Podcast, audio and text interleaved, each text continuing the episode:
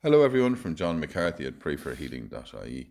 Father Philippe Césaire Puez, a Vincentian priest, was martyred during the Spanish Civil War for refusing to break the confessional seal after he would not reveal the sins of another priest, Father Ivers, who was due to be executed in 1936. Father Philippe said, Do what you want, but I will not reveal the confession. I would die before that.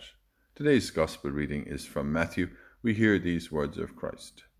I tell you solemnly, whatever you bind on earth shall be considered bound in heaven. Whatever you loose on earth shall be considered loosed in heaven.